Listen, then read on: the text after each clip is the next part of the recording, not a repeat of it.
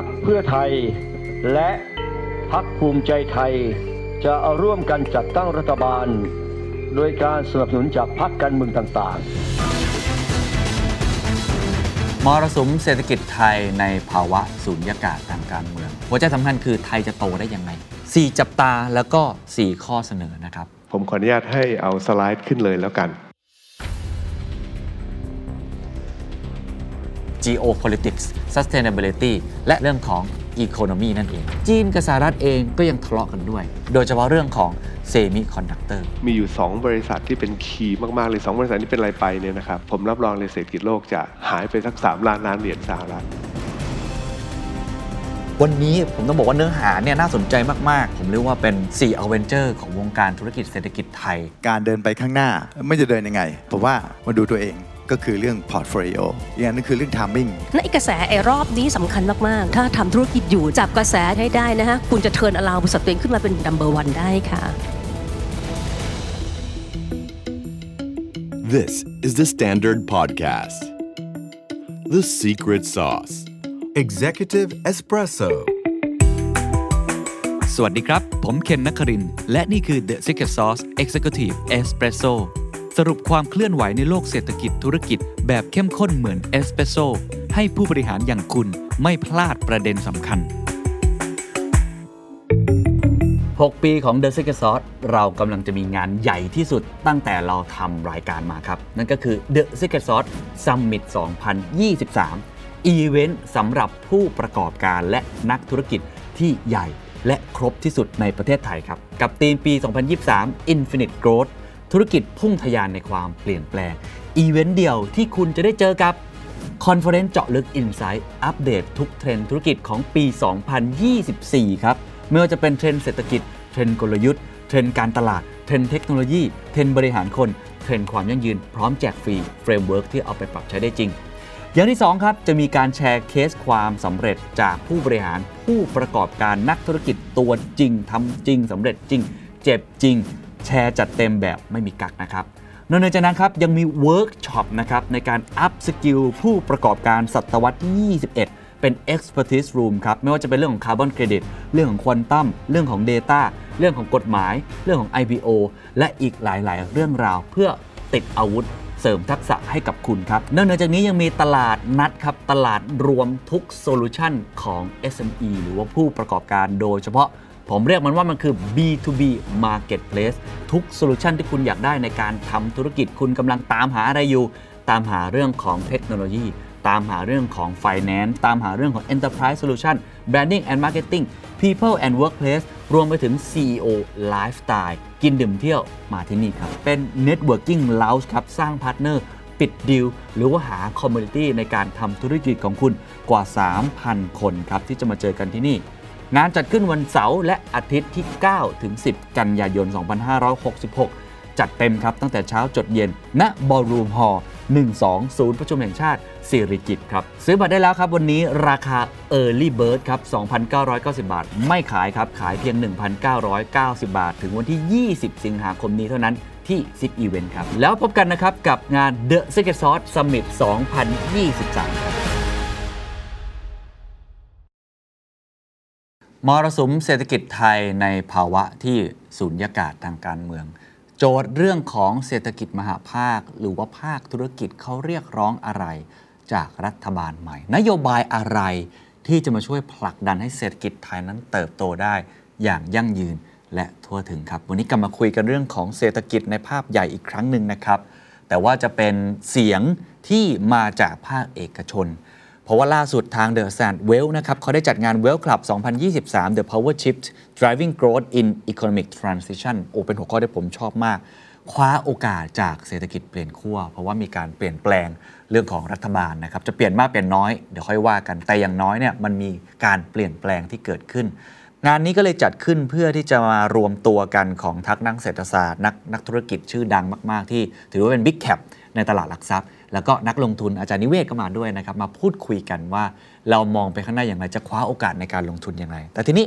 ในเรื่องของการลงทุนเนี่ยผมคงให้ทางพี่วิทย์พี่เฟิร์นเนาะ The Standard Wealth เขาเป็นคนสรุปเพราะเขาทำได้ค่อนข้างดีอยู่แล้ว ของ The Secret Sauce เนี่ยอยากจะทำในมุมธุรกิจ แล้วก็ในมุมของภาคเเศรษฐกิจที่เป็นมหาภาคนะครับ เพราะฉะนั้นวันนี้ผมต้องบอกว่าเนื้อหาเนี่ยน่าสนใจมากๆ ก็คือจะเป็นเนื้อหารวม 4 ท่านเลย ผมเรียกว่าเป็น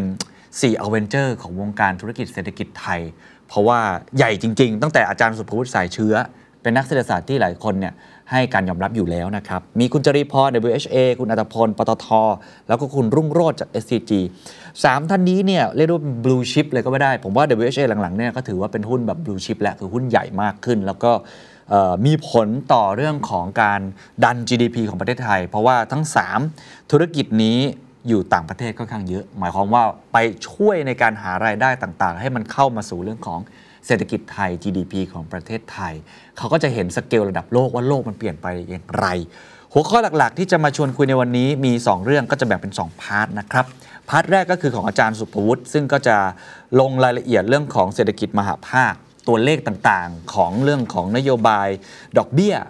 ส่วนอีก part หนึ่งก็เป็น part ของนักธุรกิจ ส่วนใหญ่เนี่ยวันนั้นจะคุยเรื่อง supply chain เยอะโดยเฉพาะโลจิสติกส์ energy หรือว่าเรื่องสิ่งที่สำคัญมาก ๆ เลยตอนนี้คือ green supply chain จะทำยังไงให้ธุรกิจปรับตัวได้ แล้วข้อเสนอแนะต่อรัฐบาลคืออะไร และช่วงท้ายก็จะมีเรื่องของ SME ด้วยว่าจะเอานโยบาย หรือว่ากลยุทธ์ขององค์กรใหญ่ๆ มาปรับใช้กับตัวเองได้ยังไง ทั้ง 3 ท่านพยายามให้ไอเดียกับธุรกิจขนาดกลาง เล็ก แล้วก็จิ๋วๆรวมทั้งคนทำงานด้วยครับ แต่ว่าถ้าใครพลาดไปนะครับบรรยากาศแบบนี้ The Standard Wealth Club ปีหน้ามีแน่นอน จะจัดอีกหลาย ๆ ครั้งเลยนะครับ ก็ติดตามกันต่อไป ไม่อยากให้พลาด เพราะว่ามาแล้วไม่ได้ได้แค่ตัว content นะมันได้ inspiration ผมนั่งฟัง ทั้งคุณรุ่งโรจน์นะครับหรือว่าคุณอรรถพล คุณจรีพร มันมันได้แรงบันดาลใจได้ insight บางอย่างที่ผมไม่เคยรู้มาก่อนด้วย รวมทั้งถ้าใครสนใจในแง่ของธุรกิจจ๋าไปเจอกันที่งาน The Secret Sauce Summit 2023 นะครับ งาน 9-10 กันยายน ซื้อบัตรได้แล้วที่ 10 อีเวนต์นะครับสำหรับผู้ประกอบการโดยเฉพาะอะมาเรื่องของเรากันดีกว่าครับ เอาของดรสปูตผมจะสรุปอย่างนี้ หัวใจสำคัญคือไทยจะโตได้ยังไง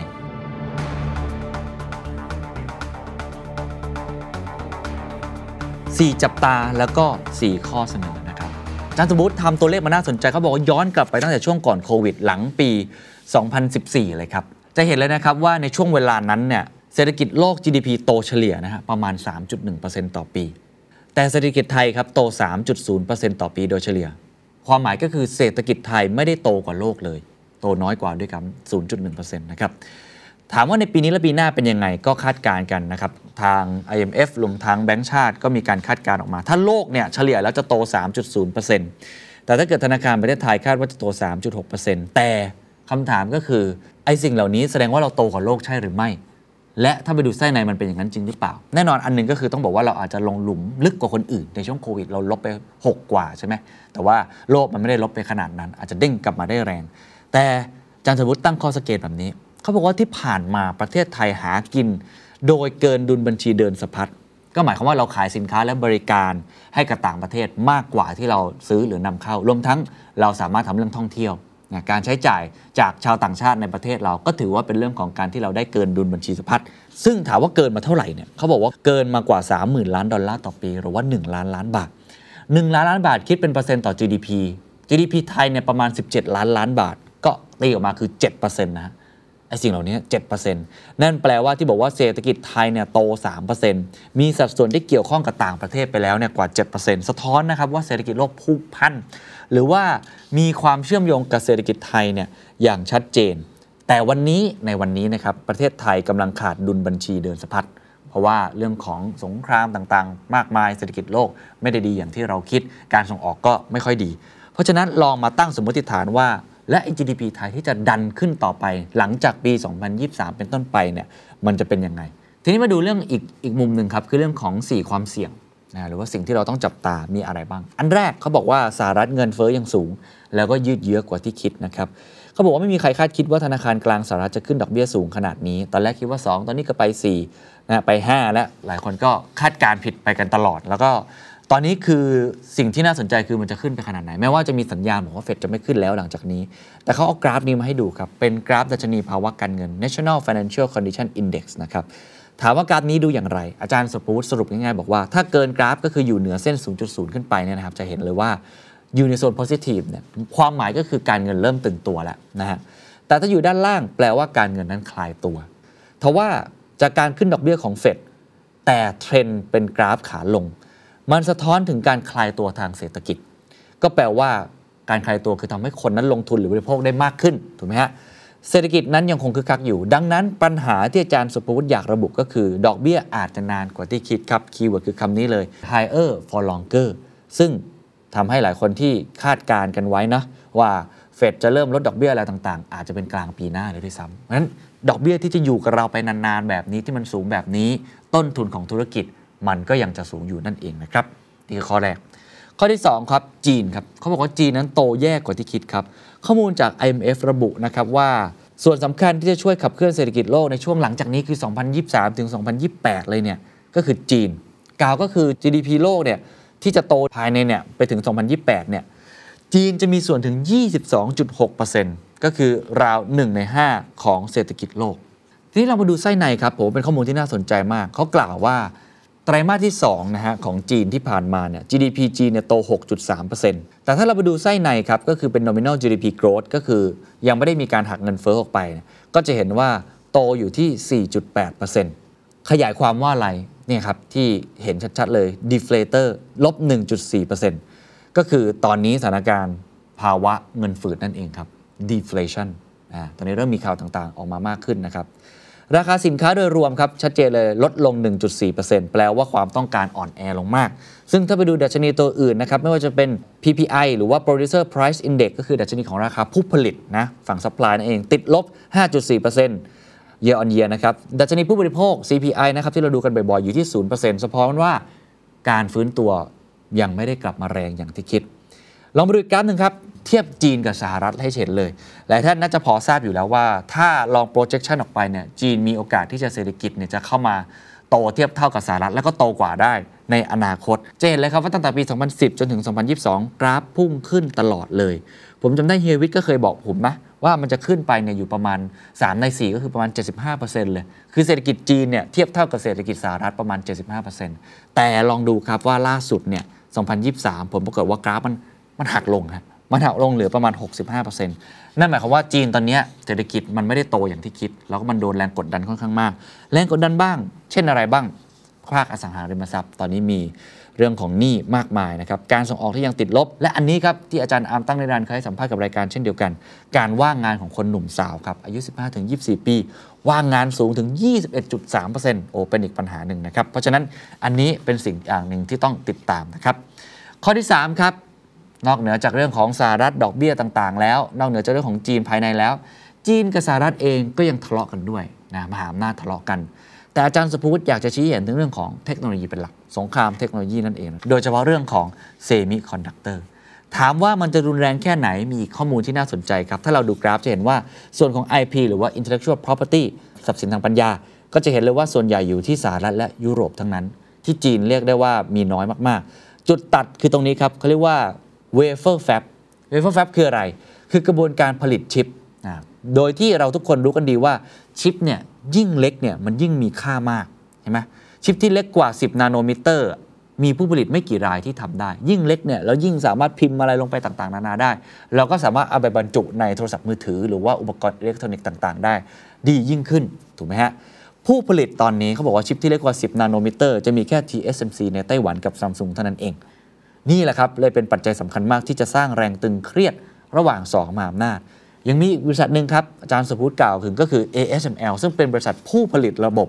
lithography ซึ่งคือการสร้างลวดลายบนชิป อันนี้ถ้าใครสนใจไปฟังตอนหนึ่งได้ครับ ที่ผมทำกับดรทิว จะลงรายละเอียดเลยว่ากระบวนการตั้งแต่ต้นน้ำยันปลายน้ำของเซมิคอนดักเตอร์เนี่ยมันมีอะไรบ้างนะครับ ดังนั้นสิ่งที่น่าสนใจคืออย่างนี้ครับ ทั้ง 2 บริษัท TSMC และ ASML ถือเป็น 2 บริษัทที่มีนัยสำคัญต่อเศรษฐกิจโลกมาก ๆ ถ้า 2 บริษัทนี้เสียหายอาจจะกระทบต่อเศรษฐกิจโลกถึง 3 ล้านล้านเหรียญสหรัฐเลยก็ได้ ล่าสุดถ้าใครจะซื้อ iPhone ตัวใหม่ที่จะออกมาเดือนกันยายนนี้ มีชิปของ TSMC คนเดียวนะครับชิป 3 nanometer ของ TSMC คนเดียว เพราะฉะนั้นบริษัทอีกอันหนึงคือบริษัทที่เนเธอร์แลนด์นะครับชื่อ ASML เป็นบริษัท lithography ลองไปดูได้ ในโลกเนี่ย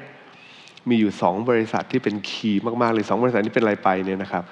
ผมรับรองเลยเศรษฐกิจโลกจะหายไปสัก 3 ล้านล้านเหรียญสหรัฐ สบาย ๆ เลยนะครับนี่แหละฮะ ถ้าเกิดมหาอำนาจเขาบีบต่างๆ นานาทำให้ไอกระบวนการที่เป็น bottleneck อะที่สำคัญที่สุดที่อยู่กับไม่กี่บริษัทเนี่ยมันสะดุดอะมันเหมือนกับเป็นคอขวด เหมือนคลองที่เราเห็นนะเรือไปติดอยู่ตรงนั้นอะอันนี้ก็คล้ายๆกันเนี่ยโทรศัพท์มือถือของเรากล้องถ่ายรูปของพวกเรา รถยนต์ต่างๆ นานาที่ต้องใช้อุปกรณ์ที่เกี่ยวข้องกับชิป หรือว่าเซมิเซมิคอนดักเตอร์มันจะปั่นป่วนแค่ไหน อันนี้น่าสนใจมากๆ เพราะฉะนั้นสงครามการค้าหรือสงครามเทคโนโลยีมีส่วนแน่ๆนะครับ และข้อทีสี่4 ครับ เรื่องของเวียดนามครับทำไมต้องเทียบกับเวียดนามครับ เพราะว่ามันเป็นเศรษฐกิจที่อยู่ใกล้ ๆ บ้านเราเนาะแล้วก็หลายคนก็มองว่าเอ๊เวียดนามจะแซงไทยหรือเปล่า หรือว่าอจะยังไง หลายคนบอกว่าขนาด GDP ไทยยังเยอะกว่ามาก ๆเลยอะลองมาดูแฟกต์ครับจารย์สปุตลองทำให้ดูฮะช่วง 20 ปีที่ผ่านมาครับ2000 ถึง 2022 GDP ไทยเนี่ยมีอัตราเติบโตเฉลี่ยที่ 6.4%ขณะที่ค่าเฉลี่ยของเวียดนามอยู่ที่ 12.4%ก็คือเขาโตมากกว่าเราเกือบเท่าตัว หาก การเติบโตยังอยู่ในระดับนี้ต่อไปครับ GDP เวียดนามจะไล่ทันไทยภายใน 6 ปี แต่อาจารย์สุพุทธเขาก็มองโลกในแง่ดีครับเขาเปลี่ยนสมมติฐานนิดหน่อยนะ ก็คือไปดันให้ GDP เวียดนามเนี่ยโตช้าลง โตช้าลงอยู่ที่ 9.4%ต้องย้ำว่าจะ 9.4%นี่เป็นเฉลี่ยต่อปีนะครับ ไม่ใช่ว่าแต่ละปีจะโตแบบนี้นะเขาเทียบออกไปเนี่ยอีกประมาณ 10 ปีข้างหน้าเลยเนี่ย ในขณะที่ GDP ไทยเนี่ยโตเฉลี่ยนะเพิ่มเป็น 7.3%เลยนะถือว่าสูงเหมือนกันนะฮะ เขาบอกว่าแม้ว่าไทยจะโตกว่าปกติที่เราเคยทำได้ และเวียดนามโตน้อยกว่าปกติที่เขาเคยทำได้ เอางี้ละกัน เราวิ่งเร็วขึ้นแล้วเขาวิ่งช้าลงเนี่ยยังไงยังไงครับ เวียดนามก็จะไล่ทันไทยภายใน 10 ปีอยู่ดีครับ และถ้าไปดูไส้ในถามว่าทำไมเขาถึงโตเร็วมากกว่าเรา มี 2 อย่างหลักๆ แน่นอนครับ อันแรกคือการส่งออก การส่งออกเวียดนามแซงเราไปแล้วนะ สัดส่วนต่อ GDP เนี่ยถือว่าเติบโตมามาก ๆ และอีกเรื่องหนึ่งก็คือเรื่องของ FDI หรือว่าดึงดูดการลงทุนจากต่างประเทศ ย้อนหลังมาถึงปัจจุบันก็ชัดเจนอยู่แล้วว่าทางเวียดนามนั้นเขาทำได้มากกว่าเราแน่นอนเราคงตกเถียงกันได้ว่าไส้ในมันไม่เหมือนกันนะ เราเอาจะเอาเรื่องไฮเทคนะ เราไม่ได้เอาแค่อะไรต่างๆ ที่เวียดนามเอ่อทำคนละแบบกับพวกเราเป็นแบบแรงงานขั้นพื้นฐานก็ว่ากันไป แต่นี่คือแฟกต์ที่อาจารย์สพุทธเอามาทำตัวเลขให้เห็นนะครับว่า ก็เป็นสิ่งที่เราคงจะต้องกลับมาประเมินตัวเอง เราคงไปห้ามให้เวียดนามวิ่งช้าไม่ได้ แต่เราก็ต้องเร่งสปีดของเราขึ้นมาให้ได้ ภายใน 7-10 ปี หลังจากนี้ซึ่งเป็นช่วงหัวเรียวหัวต่อของเศรษฐกิจโลกและเศรษฐกิจไทยมากๆนะครับ ช่วงท้ายของอาจารย์สพุทธครับลองไปฟังข้อเสนอถึงภาครัฐ 4 ข้อกันนะครับสี่เรื่องที่เราต้องแก้ปัญหาของตัวเราเองจริง ๆ ซึ่งเราหมักหมมมานาน อันที่หนึ่งคือภาคการเกษตรรูปแรกด้านซ้ายนะครับ จะสังเกตเห็นว่า ประเทศไทยในช่วง 10 20 ปีที่ผ่านมาเนี่ยผลผลิตต่อไร่ของภาคเกษตรเราไม่ดีขึ้นเลย เทียบกับสหรัฐเทียบกับเวียดนามเขาขึ้นหมดนะครับแปลว่าการผลิตการเกษตรของเราที่มันเพิ่มขึ้น เพิ่มขึ้นเพราะใช้ที่ดินเพิ่มขึ้น ที่ดินที่ใช้เพิ่มขึ้นคุณภาพก็ไม่ดีขึ้น ผลผลิตต่อไร่ถึงไม่เพิ่มขึ้น จริง ๆ คุณต้องใช้เทคโนโลยี เทคโนโลยี แล้วก็เทคโนโลยีใส่เข้าไป เพราะว่าแรงงานคุณก็ไม่มีจริงไหมครับ อันที่สองภาพด้านขวาก็คือพีซ a สกอร์ก็คือความสามารถของเด็กไทยอายุ 15 ในการอ่านภาษาอังกฤษ ในการทำเลขคณิต และในการความรู้ด้านวิทยาศาสตร์ ไม่ดีขึ้นเลย 20 ปีที่ผ่านมา จริง ๆ แล้วการอ่านภาษาอังกฤษแย่ลงด้วยซ้ำถามว่าในโลกใหม่เทคโนโลยีใหม่เนี่ยถ้าคุณทำสามอย่างนี้ไม่ได้ คุณจะไปแข่งกับใคร การศึกษา ล่าสุดเนี่ยกระทรวงศึกษาดูเหมือนจะพยายามแก้หนี้ครูเป็นหลักด้วยซ้ำนักเรียนเองเนี่ยก็มีปัญหาเยอะแยะ ถ้าใครสนใจในรายละเอียดว่าปัญหาด้านการศึกษาถ้าเป็นยังไงดูการการวิจัยของ World Bank เขาได้เลยนะครับว่ามันมีปัญหาที่จะต้องไปจัดการเยอะแยะเลย ภาพล่างด้านซ้ายตารางด้านซ้ายข้างล่าง อีกอันหนึ่งคือเรื่องของดูแลคนแก่นะครับดูแลคนแก่ เพราะว่า แล้วขณะเดียวกันก็ดูแลว่ามีคนทำงานน้อยลง ฉะนั้นภาพล่างด้านซ้ายจะเห็นว่าคนที่อายุ 15ถึง59 ปีเนี่ยนะครับในประเทศไทยในยี่ประมาณ 20 ปีข้างหน้าจะลดลงจาก 43.23 ล้านคน เหลือ 36.49 ล้านคนนะครับหายไป 6.7 ล้านคน คุณต้องเพิ่ม productivity ต่อคน เพราะว่าจำนวนคนคุณหายไป 6 ล้าน7แสนคนประมาณนะครับ ภาพด้านขวาเนี่ยถึงต้องจัดการกับคนแก่ ซึ่งภาพเนี่ยผมสรุปเร็วๆเลยกันต้องคุมให้คนแก่เขาไม่มีปัญหาโรคเรื้อรังอย่างเช่นสีน้ำสีน้ำเงินอ่อนนี่ก็คือเบาหวาน 100 คนเบาหวานนะครับ คุมอาการได้แค่ 11 คนเท่านั้นเอง นี่คือระบบสาธารณสุขของไทยตอนวันนี้ คือเรารอรักษาโรคไงครับ เราไม่ได้รักษาสุขภาพขอบคุณครับ คุณผู้ชมครับ The Secret Sauce กำลังมองหา partner ทางธุรกิจ B2B ครับ มาร่วมออกบูธในงาน The Secret Sauce Summit 2023 กับธีมที่ชื่อว่า Infinite Growth ธุรกิจพุ่งทะยานในความเปลี่ยนแปลง อีเวนท์ที่ใหญ่และครบที่สุดสำหรับผู้ประกอบการในประเทศไทยครับ งานนี้ถ้าคุณมาออกบูธคุณจะได้เจอกับผู้ประกอบการและนักธุรกิจมากกว่า 3,000 ราย ที่เขากำลังมีความต้องการจะหา solution ทำให้ธุรกิจของเขาสามารถเติบโตได้อย่างยั่งยืน เตรียมพร้อมทั้งกองหน้าและกองหลัง ภายในงานครับเราแบ่งออกเป็น 6 โซนด้วยกันตอบโจทย์ทุกธุรกิจครับไม่ว่าจะเป็นเรื่องของการเงินไฟแนนซ์เรื่องของเทคโนโลยีดิจิ t a ลทรานส์ฟอร์เมชันต่างๆ เรื่องของ Enterprise Solution Solution ทุกรูปแบบ เรื่องของ Branding and Marketing เรื่องของ People and Workplace และเรื่องของ Lifestyle กินดื่มเที่ยวครับสิ่งที่คุณจะได้จากงานนี้ครับถ้ามาออกบูธโอกาสในการเข้าถึงลูกค้าใหม่ อัพยอดขาย ปิดดีลธุรกิจ โอกาสในการเพิ่ม engagement community ผู้ประกอบการและนักธุรกิจกว่า 3,000 ราย ระดับครีมทั้งนั้น โอกาสในการสร้างแบรนด์ awareness ให้คนรู้จักคุณมากขึ้น ตอกย้ำภาพลักษณ์แบรนด์ได้อย่างตรงกลุ่มเป้าหมายครับ งานจะจัดขึ้นวันเสาร์อาทิตย์ 9 ถึง 10 กันยายน ที่ศูนย์ประชุมแห่งชาติเศรษฐกิจครับ บูธเริ่มต้นขนาด2คูณ2เมตร 2 วันครับ ราคาเพียง 50,000 บาท พิเศษครับ บัตร complimentary เข้างานฟรี ลงทะเบียนได้ตั้งแต่วันนี้ถึงวันที่ 1 สิงหาคม 2566 ศึกษารายละเอียดเพิ่มเติมและลงทะเบียนเพื่อคัดเลือกบูธได้แล้วนะครับ เพียงสแกน QR code ที่ปรากฏอยู่บนหน้าจอ หรือคลิกลิงก์ที่อยู่ใน description ทุกช่องทางของ The Secret Sauce และ The Standard แล้วพบกันนะครับกับงาน The Secret Sauce Summit 2023 ครับ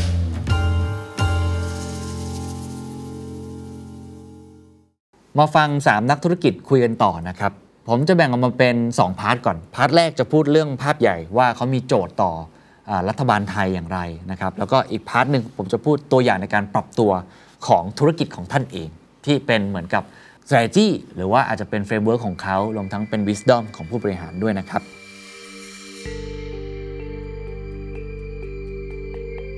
ไปที่ part แรกก่อนก็จะแบ่งเป็น 3 ข้อนะครับ ในสิ่งที่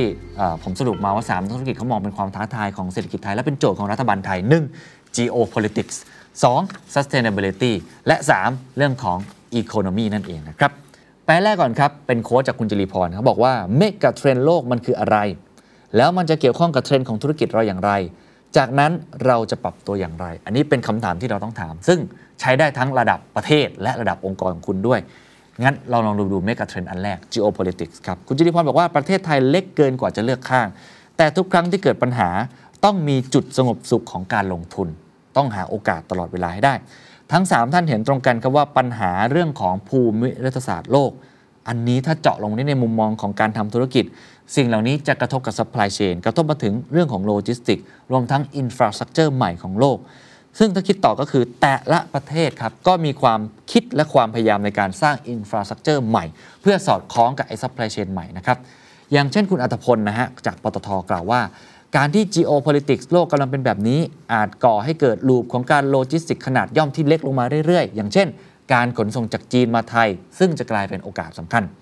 หนึ่งในประเด็นสำคัญที่คุณอรรถพลพูดถึงคือการทำเทคโนโลยีที่เรามีอยู่แล้ว แต่ใช้ให้เกิดผลประโยชน์มากขึ้น เช่น ระบบรางคู่ครับบนเวทีพูดกันเรื่องนี้ค่อนข้างเยอะ ตอนนี้เขาบอกว่าไทยตั้งอยู่ในยุทธศาสตร์ที่ดีมาก ล้อมรอบด้วยเมียนมาเวียดนาม หรือต่อไปถึงจีนและกัมพูชา ยิ่งตอนนี้ครับจีนมีทางเลือกในการส่งสินค้าออกทางทะเลฝั่งอันดามันเขามีสองช้อยเมียนมาหรือไทย ดังนั้นถ้ารัฐผลักดันในเรื่องนี้ ให้เขาเลือกไทย เราจะได้กลายเป็นแลนลิงที่สมบูรณ์นั่นเอง เท่าที่ผมคุยกับกับรัฐสายกิจของจีนที่เรื่องเขาดูแลเรื่องรางเนี่ยฮะเขาบอกว่าตอนนี้เขาทำเรื่องลิงก์ไปยุโรปสำเร็จแล้วนะฮะโปรเจกต์เขาจบแล้วใช้เวลาเป็น 10 ปี ตอนนี้เขาเริ่มหันมาดูอาเซียน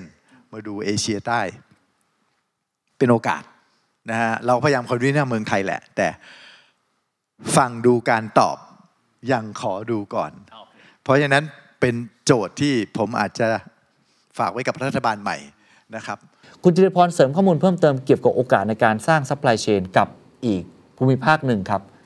EU หรือว่ายุโรปเขาบอกกลุ่ม EU เนี่ยดูกลางๆจะไปตามสหรัฐก็ดูมีประเด็น เขาก็เลยเริ่มมองเห็นภาพ supply chain ของ EU เอง และพยายามที่จะลดการพึ่งพาจากจีน และเนื่องจากทาง EU นั้นเน้นเรื่อง climate change หรือว่าพวก sustainability มาก ๆ เห็นแล้วเรื่อง CBAM อะไรเป็นต้น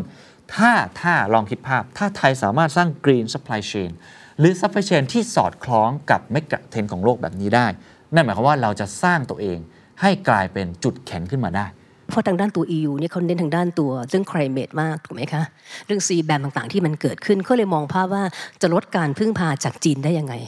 มานั่งเริ่มมานั่งมองนะนี่จูนกะว่าจะไปคุยกับพี่กับพี่กับพี่รุ่งโรจน์เหมือนกันในเรื่องนี้ขึ้นมาเพราะนี่คือเรื่องเรื่องเรื่องที่น่าสนใจที่ต้องมาคุยกันระดับประเทศละจะนั่งมองภาพกันยังไงต่อว่าจะสร้างทางด้านตัว regional นี้ หรือไทยมาเป็นหนึ่งในสปายเชนหรือเปล่า จุดยืนของประเทศไทยจากนี้ไปในเวทีโลกตั้งเป้ากันยังไง รัฐบาลใหม่มองยังไง นะคะเพราะตอนนี้โลกมันเปลี่ยนจริง ๆ ที่เราพูดเรื่อง geopolitics นะคะจีนนะคะรัฐบาลท่านประธานาธิบดีสีที่ถึงสมัยสามมีการเปลี่ยนแปลงผู้กุมอำนาจระดับท็อปๆนะคะแล้วก็ก็ต้องเรียนว่าจากเดิมที่รัฐบาลไทยหรือว่าผู้มีอำนาจของไทยเคยสนิทด้วย ตอนนี้ก็เลยมีการเปลี่ยนถ่ายกัน ก็ต้องดูว่าเราสามารถสร้างเรื่องคอนเน c ชันตรงนี้ต่อไปยังไงนะคะหรือเพื่อนบ้านเรานะคะทางด้านเวียดนามก็มีการเปลี่ยนเรื่องปัญหานาธิบดีนะคะหรือใกล้ๆเร็วๆนี้ถือทางด้านกัมพูชาไอการที่จะดึงเรื่องการลงทุนหรือเรื่องต่างๆ ที่มันจะเกิดขึ้นมาต่างๆเนี่ยนี่เรื่องเรื่องการต่างประเทศทั้งนั้นเลยนะคะ อยากจะขอฝากไปยังรัฐบาลตรงนี้แล้วกันว่า ให้ความสำคัญและขออท่านที่เจ๋งๆนะคะมาดูกระทรวงตรงนี้ขึ้นมา แล้วดูซิว่าเราจะสร้างมิตรภาพนะคะสร้างมิตรกับเพื่อนบ้านเราได้ยังไงอะไรยังไงในการดูแต่เรื่องเพราะอีเรื่องสำคัญมากเลย จุดยืนของประเทศไทยนะคะไม่อย่างนั้นนะใครไปไหนมาไหนก็ผ่านบ้านเราไปหมดนะคะนะคะให้จากเมื่อเหมือนสมัยก่อน จะไปไหนมาไหนมาที่เมืองไทยก่อนตั้งต้น ก่อนที่จะไปเพื่อนบ้านเราฝากตรงนี้ละค่ะ เพราะฉะนั้นในพาร์ทแรกของ geopolitics เนี่ยชัดเจนครับว่า 1. เรื่องของความสัมพันธ์ระหว่างประเทศ คุณจุริพรเน้นย้ำมากว่ากระทรวงต่างประเทศสำคัญมากๆ พี่วิทย์ก็บอกบนเวทีว่ากระทรวงต่างประเทศไม่ใช่กระทรวงเกรด B หรือกระทรวงเกรด C ต้องเป็นกระทรวงเกรด A เพราะมันหมายความว่าเราจะเป็นคนที่ออกไปจับมือกับต่างประเทศ เพื่อสร้างผลประโยชน์ให้กับคนไทยให้ได้มากที่สุดนั่นคืออันแรก อันที่2ครับ เมื่อมีความสัมพันธ์ที่ดีขึ้นแล้วทำสนธิสัญญาทางการค้าอะไรต่างๆ มากขึ้นแล้ว เราจำเป็นอย่างยิ่งที่ต้องสร้าง infrastructure ที่สอดคล้องกับบริบทใหม่ของโลก สิ่งหนึ่งที่ค่อนข้างชัดเจนครับ คุณรุ่งโรจน์พูดอย่างนี้เลยครับ คุณรุ่งโรจน์บอกว่า สิ่งที่นักลงทุนสนใจนักลงทุนต่างประเทศนะครับ เวลาจะมาลงทุนในประเทศไหนเนี่ยนะฮะเขาไม่ได้สนใจแค่ว่าประเทศนั้นมีภาษีที่ดีมากน้อยแค่ไหนลดหย่อนยังไงเขาสนใจว่าเวลาเขาผลิตสินค้ามาตั้งโรงงานในประเทศเนี่ย เขาสามารถขายไปที่อื่นในโลกได้ไหม ที่เขากลัวคือลงทุนที่ไทย แต่ขายได้แค่คนไทยอย่างเดียว ตลาดมันก็ไม่ได้ใหญ่มาก ประโยคนี้สะท้อนให้เห็นเรื่องการจัดการด้าน supply chain เรื่องการทำเขตเสรีทางการค้านะครับจะทำอย่างไรที่เราจะมีสิทธิประโยชน์ในการลงทุน เพิ่มมากขึ้นผนวกรวมกับการมีกฎหมายที่เป็นแต้มต่อฮะรวมทั้งเรื่องของเขตเสรีทางการค้า อันเนี้ยเราจะทำอย่างไร นี่ก็เป็นโจทย์ใหญ่ในเรื่องของ geopolitics ด้วยนะครับ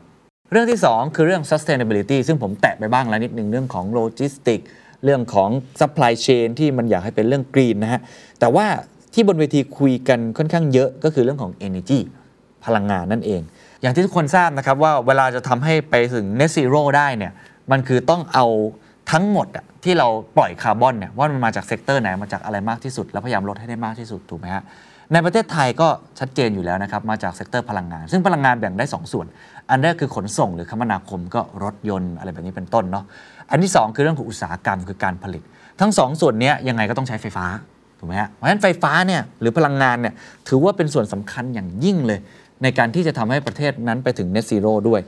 อย่างเช่นคุณอัตพลปตทบอกนะครับว่า หัวใจสำคัญก็คือการเปลี่ยนผ่านนี่แหละครับจะเปลี่ยนผ่านอย่างไร จากที่ปกติไฟฟ้าของไทยที่เราใช้กันอยู่ทุกวันเนี่ยนะครับมาจากก๊าซธรรมชาติในประมาณครึ่งหนึ่งเลย นะฮะห้าสิบกว่าเปอร์เซ็นต์แล้วก็มีถ่านหินมีอะไรอื่น ๆ ด้วยน้ำมันอะไรต่างๆ แบบนี้ด้วยเนี่ยเราจะเปลี่ยนผ่านตรงนี้ยังไง เพราะว่าต่อให้คุณเปลี่ยนรถของคุณเป็นรถ EV แล้วก็ตามที แต่คุณก็ต้องชาร์จไฟถูกไหมแล้วไฟฟ้านั้นถ้าเกิดว่ามันไม่เขียวเนี่ยมันก็ไม่เขียวอยู่ดีทั้งประเทศ แล้วพอมันไม่เขียวเนี่ยต่างประเทศเวลามาลงทุนมาตั้งโรงงาน ก็ต้องใช้ไฟฟ้าในไทยถูกไหมฮะ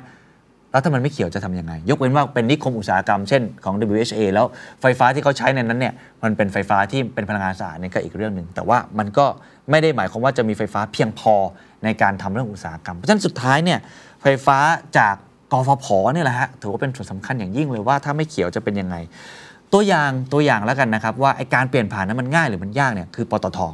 คุณอรรถพลพูดน่าสนใจนะเขาบอกว่าเวลาเราจะเปลี่ยนผ่านมันไม่ใช่ว่ามาอย่างนี้ครับเหมือนโกดักฟิล์มอะแล้วมันหักหัวลงเลย แล้วไป disruption เทคโนโลยีเลย จากหนังสือพิมพ์มาแล้วกลายเป็นออนไลน์แบบ THE STANDARD เลยมันไม่ใช่แบบนั้น พลังงานเนี่ยมันต้องค่อยๆ เปลี่ยนผ่าน คำถามก็คือพลังงานสะอาดเนี่ยจะเอามาจากไหนถูกไหมฮะเราคนคิดว่าเอ้ยก็ติดโซลาร์เซลล์ก็จบแล้ว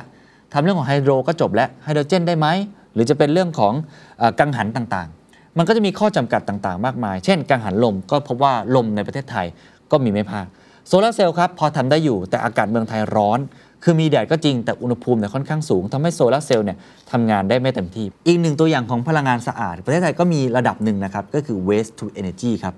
พวกขยะต่างๆ ชีวภาพชีวมวล จริง ๆ พวกนี้ถือว่าค่อนข้างมีประโยชน์มาก เพราะมันคือการเอาสิ่งที่ดูแล้วเหมือนไม่มีค่า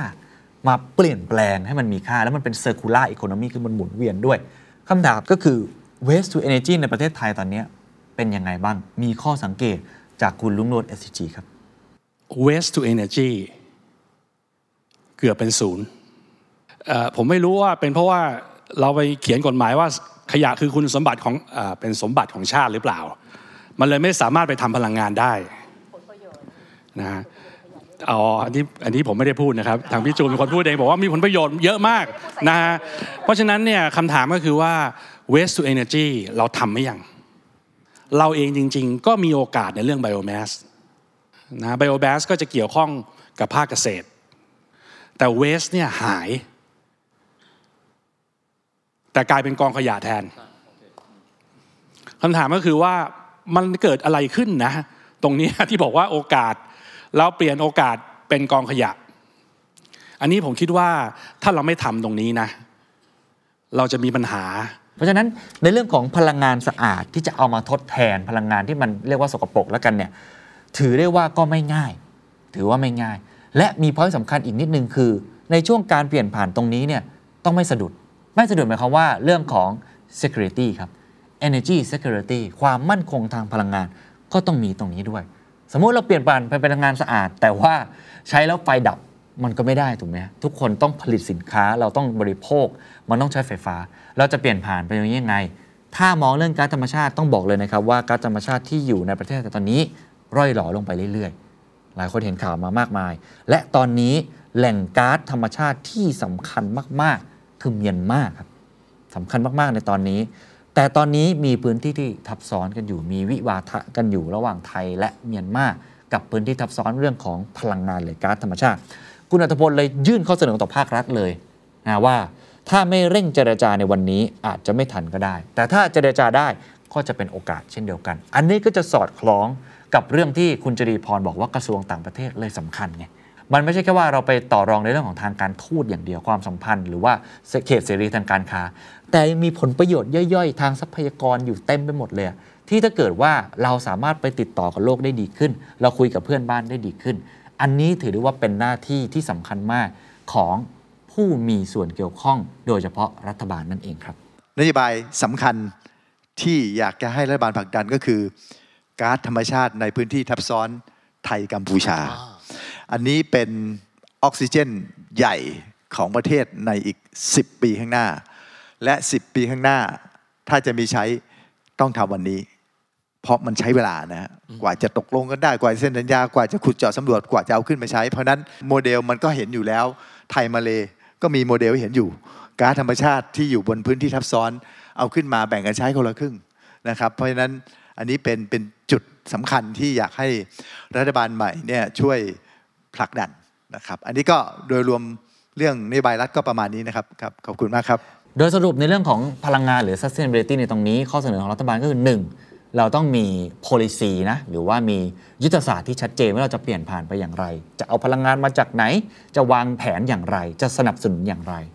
2. เราจะทำอย่างไรที่เราสามารถที่จะไปพูดคุยกับต่างประเทศ เพื่อสร้างความมั่นคงทางพลังงาน รวมทั้งสามารถการเปลี่ยนผ่านไปสู่พลังงานสะอาด ได้อย่างราบรื่น หรือจะสร้าง collaboration ต่างๆ ได้อย่างไรด้วยนะครับผ่านเรื่องของ geopolitics ซึ่งผมแอบรวมเรื่องของ supply chain หรือ logistics ไปนิดหนึ่งด้วยแล้วนะครับ แล้วก็เรื่องที่ 2 คือเรื่องของ sustainability ซึ่งจริง ๆ มีหลายมุมมากเลย แต่ว่าบนเวทีคุยกันเรื่องพลังงานค่อนข้างเยอะ เรื่องที่ 3 ครับคือเรื่องของ economy นะฮะ ซึ่งอันนี้ก็ต้องบอกว่าอาจจะขออนุญาตแตะสั้น ๆ แล้วกันเนาะสำหรับความคิดเห็นของผู้บริหารสามท่าน 1. ฝั่งสหรัฐเนี่ยมีแนวโน้มจะขึ้นอัตราดอกเบี้ยนะหรือว่าอาจจะอย่างที่อาจารย์สมพุทธบอกนะ higher for longer เนี่ยนะฮะซึ่งส่งผลต่อบ้านเรา keyword คือธุรกิจของคุณมีหนี้หรือเปล่า ถ้าคุณมีหนี้หรือมีต้นทุนทางธุรกิจจากส่วนนี้เยอะ นั่นอาจจะลากยาวถึง 3 ปีก็เป็นไปได้ ก็ต้องกลับมาตรวจสอบต้นทุนดีๆ ประเด็นที่ 2 ครับ ฝั่งจีนหรืออาเซียนอาจจะไม่โตแบบที่คิด keyword ครับอันนี้จากคุณรุ่งโรจน์จาก SCG ครับตั้งคำถามนะครับว่าถ้าจีนไม่โต หรือว่าโตน้อยกว่าที่คิดอย่างที่อาจารย์ศุภวุฒิกล่าวเนี่ยมันจะกระทบกับการบริโภคของธุรกิจคุณหรือเปล่า คุณทำท่องเที่ยว นักท่องเที่ยวจีนเป็นสัดส่วนมากน้อยแค่ไหน นี่ก็เป็นสิ่งที่เศรษฐกิจในภาพใหญ่จะกลับมากระทบกับตัวคุณรวมทั้งถ้าเกิดว่าคุณเป็นรัฐบาล คุณก็ต้องกลับมาคิดว่าไอ้สองโจทย์นี้เนี่ยที่เป็นมหภาคมากๆเนี่ยคุณจะต้องวางแผนนโยบายอย่างไร ทั้งเรื่องของ consumption ทั้งในเรื่องของการที่จะต้องบริหารหนี้หรือว่าต้นทุนต่างๆ นั่นเองนะครับ ส่วนสุดท้ายครับ เราจะมาพูดถึง wisdom และในการปรับตัวของ 3 นักธุรกิจผมชอบท่อนนี้มาก อาจจะเพราะว่าเกี่ยวข้องกับตัวผมเยอะนะฮะเราต้องมองไปข้างหน้าเนาะตัวอย่างการปรับตัวเนี่ยมันมี 2 point หลัก ๆ ครับ point แรกคือเอาตัวรอดอ่าเอาตัวรอดให้ได้ก่อน ถ้าคุณกระทบเยอะกับเรื่องกรีน เรื่องของต้นทุนดอกเบี้ย เงินเฟ้อต้องเอาตัวรอดให้ได้ก่อน 2. โกกรีนหรือว่าปรับเข้าสู่เมกะเทรนซึ่งในที่นี้เราคุยเรื่องโกกรีนค่อนข้างเยอะเนี่ยจะปรับยังไง ไปเรื่องแรกก่อนครับ วิกฤตครับต้องเอาตัวรอดให้ได้ก่อน และสภาพตลาดแบบนี้บรรยากาศแบบนี้ ถ้าตัวของคุณยังไม่รอด ยากมากเลยที่คุณจะปรับตัวได้ คนที่พูดเรื่องนี้แล้วพูดแบบเขาพูดบอกไม่อายเลย เพราะในวันนั้นนักลงทุนฟังเยอะนะเขาบอกไม่อายเลยคือ SCG ลองไปฟังดูครับว่าเอาตัวรอดในความหมายของคุณรุ่งโรจน์คืออะไรครับ ผมพูดแบบไม่อายเลยนะ เราต้องเดินสอง strategy ไปด้วยกัน นะฮะ strategy แรกเนี่ยตรงไปตรงมาเลยคือเอาตัวรอด เพราะว่าในแง่ของ SCG เองเนี่ยธุรกิจครึ่งหนึ่งของ SCG คือ chemical ซึ่งตอนนี้ต้องบอกบอกว่า chemical อยู่ในภาวะที่เรียกว่าขาลง แล้วก็เป็นขาลงที่เราไม่เคยเจอใน 20 กว่าปีที่ผมเกี่ยวข้องกับ chemical มา 20 กว่าปี ไม่เคยเจออะไรที่แย่ขนาดนี้ เพราะฉะนั้นเนี่ยเมื่อธุรกิจหลักแล้วก็ต้นทุนหลัก อยู่ในภาวะที่เรียกว่าเหนื่อย พูดแบบไม่อายนะอยู่ในภาวะที่เหนื่อย เรื่องแรกที่ต้องทำคือ เอาตัวรอดให้ได้ก่อน เราจะไม่มีอนาคตถ้าเราไม่สามารถเอาตัวรอดได้ อันนี้คือหลักเกณฑ์ของนักธุรกิจของธุรกิจที่อยู่ได้นานๆ เอาตัวรอดยังไงก็คือ เราก็ต้องย้อนกลับมาดูนะฮะเรื่องของพลังงานลดได้ไหม สิ่งหนึ่งที่ผมเจอก็คือว่ามันมีเครื่องจักร ที่เราสามารถที่จะปรับปรุง แล้วเครื่องจักรรุ่นใหม่ๆเนี่ยต้นทุนพลังงานลดลงอย่างมากเลย คือบางทีเนี่ยต้องบอกโดยแบบนั่นเลยนะ บางทีพวกพวกก็บอกว่าโอ้ยยังใช้ได้อยู่เลย เหมือนกับรถยนต์นะบอกยังใช้ได้อยู่เลย แต่กินน้ำมันขนาดนี้ลดต้นทุนอีกด้านหนึ่งคือลดต้นทุนในเรื่องของแรงงาน แล้วก็เวลา ผมพูดถึงแรงงานเนี่ยบางทีคนฟังก็รู้สึกโอ้โหพี่จะลดต้นทุนเรื่องของแรงงานนี่เอาคนออกไหมหรืออะไรต่างๆไหม ผมคิดว่าเราต้องยอมรับนะนะฮะว่าธุรกิจซึ่งใช้แรงงานเนี่ยพอทำ automation แล้วเนี่ยมันมีประสิทธิภาพมากขึ้นคำถามคือทำยังไงที่เราสามารถเปลี่ยน process ของเราเนี่ยเป็น automation ได้นะมันใช้เวลา แต่ว่าเป็นเรื่องที่จำเป็นต้องทำเพื่อความอยู่รอด ส่วนที่2 Go Green ครับหรือว่าการปรับตัวเข้าสู่ megatrend ใหม่ ๆ มี 2 ส่วนด้วยกันเช่นเดียวกัน Go Green มี 2 มุม มุมแรกคือ Process มุมที่ 2 คือ Product คนที่พยายามจะปรับตัวแต่เรื่องนี้มานานมากแล้วแล้วก็มองวิสัยทัศน์ไปข้างหน้าตลอด ก็คือคุณจรีพรลองไปฟังดูครับเรากลับมองภาพว่าแอสทั้งหมดเลยเนี่ยบริษัทที่ใหญ่ที่สุดในเมืองไทยที่มีรถเราไปถึงรถคอมเมอร์เชียลนะคะรถรถขนส่ง อย่างมากก็มี4 0 0 0 5 0 0คันลายเดียวมี4ี่ห้าพันคันแค่นั้นเองแต่ทั้งหมดมันหลายแสนคัน เราก็เลยมองภาพว่าถ้าประเทศไทยจะมันจะแข่งขันต่อไปให้ได้เนี่ยคือลดต้นทุนเรื่องโลจิสติกยังไงได้ ให้เป็น green concept ให้ได้เราถึงมองภาพว่าเรื่อง green logistics เนี่ยเรามองถึง end to end process ด้วยเช่นถึงประกาศว่าเราจะเข้ามา enter ในเรื่องนี้ขึ้นมานะเรามองภาพว่าเราจะสามารถลดต้นทุนด้านโลจิสติกของประเทศลงได้ยังไง นะคะโดยโดยเอา drop เรื่องเทคโนโลยีมาด้วยนะคะ ตอนนี้เราถึงเตรียมทำทางด้านตัว super app ขึ้นมาในการ control end to end process ทั้งหมดเลย ดูตั้งแต่ภาคเรื่อง operation ด้วยนะตั้งแต่ operation สึก routing เล้าทางด้านต่างๆ ขึ้นมา optimization ดูกระทั่งเอาเรื่อง quantum มาดูซิว่าสามารถเอา quantum computing มาใช้ concurrent ยังไงในเรื่องทางด้านตัวต่างๆ ขึ้นมา ที่คือ process ภาพทั้งหมดที่เราถือบอกว่าเราคิดถึงเรื่องเอา drop เรื่องเทคโนโลยีเข้ามาเยอะมาก ถ้าเราทำได้นะคะ เราก็เชื่อว่าเราจะสามารถลดต้นทุนโลจิสติกของประเทศไทยลงได้ทำให้เรามีพิ่มมีศักยภาพในการแข่งขันลงได้ ซึ่ง WHA ก็ไม่ได้ทำคนเดียวนะคะ เพราะเราพูดเสมอว่าไปให้มีเพื่อนร่วมทางในการเดินทางไป ใครเก่งเรื่องอะไรยังไงไปด้วยกันนะคะเราเองก็มีมี partner เราหลายส่วนมากเลยในการมาจับมือร่วมกันไปในภาพตรงนั้นขึ้นมา ส่วนที่ 2 ครับ นอกเหนือจากการปรับ process คือการปรับ product ครับ คนที่เสนอแนวคิดนี้คือคุณรุ่งโรจน์จาก SCG เขาบอกข้อดีของวิธีการนี้คือในแง่ของเน้นของ product เนี่ย ใช้เวลาและใช้เงินน้อยกว่าการปรับ process คือ process เราทำมานานะบางทีโรงงานโอ้ไปปรับเนี่ยเราก็ไม่รู้ด้วยว่ามันตลาดจะเป็นยังไงอะใช่ไหมถ้าแบบคุณจรีพรคือหาโอกาสพร้อมกันด้วย นี่ก็เรื่องหนึ่งก็ถือว่าค่อนข้างจะ innovative มากๆเนาะแต่ถ้าในทางทั่วไปเวลาเราทำเราเนี่ยถ้าเป็น product เนี่ยส่วนใหญ่เราได้ทดสอบตลาด แล้วก็ได้รู้ด้วยว่ามันจะกลายเป็น New S curve ของเราได้เลยหรือเปล่า ตลาดยอมจ่ายหรือเปล่า กรณีของ SCG ครับเขาได้ทดลองทำเรื่อง sustainable packaging ซึ่งเขาพบว่าลูกค้ายินดีที่จะจ่ายให้ พอปรับ product ปุ๊บเขาก็มาปรับ process นั่นเองเห็นไหมลุยที่ product ก่อนจะได้มีตลาดด้วย ปรับตัวแล้วมีรายได้เพิ่มเข้ามา แล้วก็เร่งมาปรับ process ส่วนนี้หมายความว่าคุณสามารถมองเห็นอนาคตคร่าวๆได้ก่อนว่าการปรับ process แบบไหน จะสร้างประสิทธิภาพหรือประสิทธิผล และมั่นใจว่ามีลูกค้ารับรองแน่นอนนั่นเองครับ สุดท้ายครับลองไปฟัง Wisdom จากคุณอรรถพลปตทครับเขาให้สิ่งที่น่าสนใจมากว่า มองไปยาวๆเนี่ยนะฮะมีสองคำที่คุณควรจะเอามาคิดกับตัวเองเยอะๆหนึ่ง Portfolio Management และสอง Timing ครับ การเดินไปข้างหน้านะฮะไม่จะเดินยังไงนะผมว่ามาดูตัวเองก็คือเรื่อง portfolio นะฮะเดี๋ยวเดี๋ยวจะขยายความให้ฟัง อีกอันนึงคือเรื่อง timing timing สำคัญที่สุดนะครับ เราไม่ได้บอกว่าเรา มองเวลาได้ถูกต้องเสมอ แต่อยากให้นึกถึงเรื่องเวลาไว้เสมอ บางเรื่องช้าไปไม่ได้ แต่บางเรื่องเร็วไปก็ไม่ดี แม้แต่